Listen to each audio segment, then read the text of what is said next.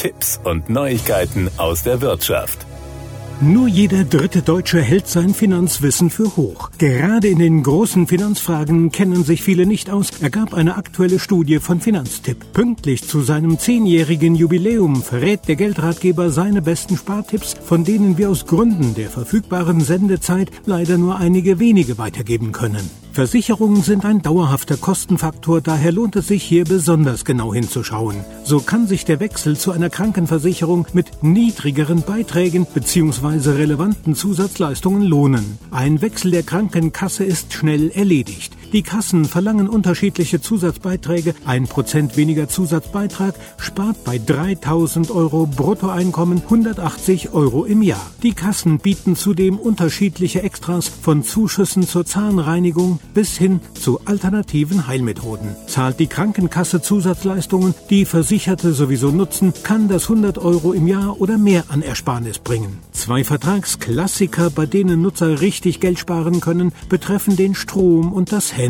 Jeder und jede vierte Deutsche kauft Strom vom Grundversorger ein. Dabei ist das oft die teuerste Option. Wer aus der Grundversorgung wechselt, kann in vielen Fällen 300 Euro im Jahr sparen, oft auch deutlich mehr. Diejenigen, die dem Grundversorger aber treu bleiben möchten, sollten nach einem Sondertarif fragen, der oft schon deutlich günstiger als die Grundversorgung ist. Natürlich lohnt sich auch der Blick auf die Gastarife. Auch eine regelmäßige Überprüfung des Handyvertrags birgt großes Sparpotenzial. Potenzial. Vergangenes Jahr verbrauchten Handynutzer im Schnitt 6 Gigabyte, zahlten in ihren Tarifen aber für 14 Gigabyte. Damit bezahlte der durchschnittliche Tarifwechsler jeweils etwa 62 Euro zu viel. Finanztipp hat natürlich auch einen extra Tipp für das Shopping. Preisvergleichsportal heißt das Zauberwort. Denn auch wenn online scheinbar gute Angebote locken, zeigen Preissuchmaschinen den Interessenten die tatsächliche Preisentwicklung über einen längeren Zeitraum an und somit auch, ob die Gelegenheit wirklich günstig ist oder ob man noch etwas warten sollte.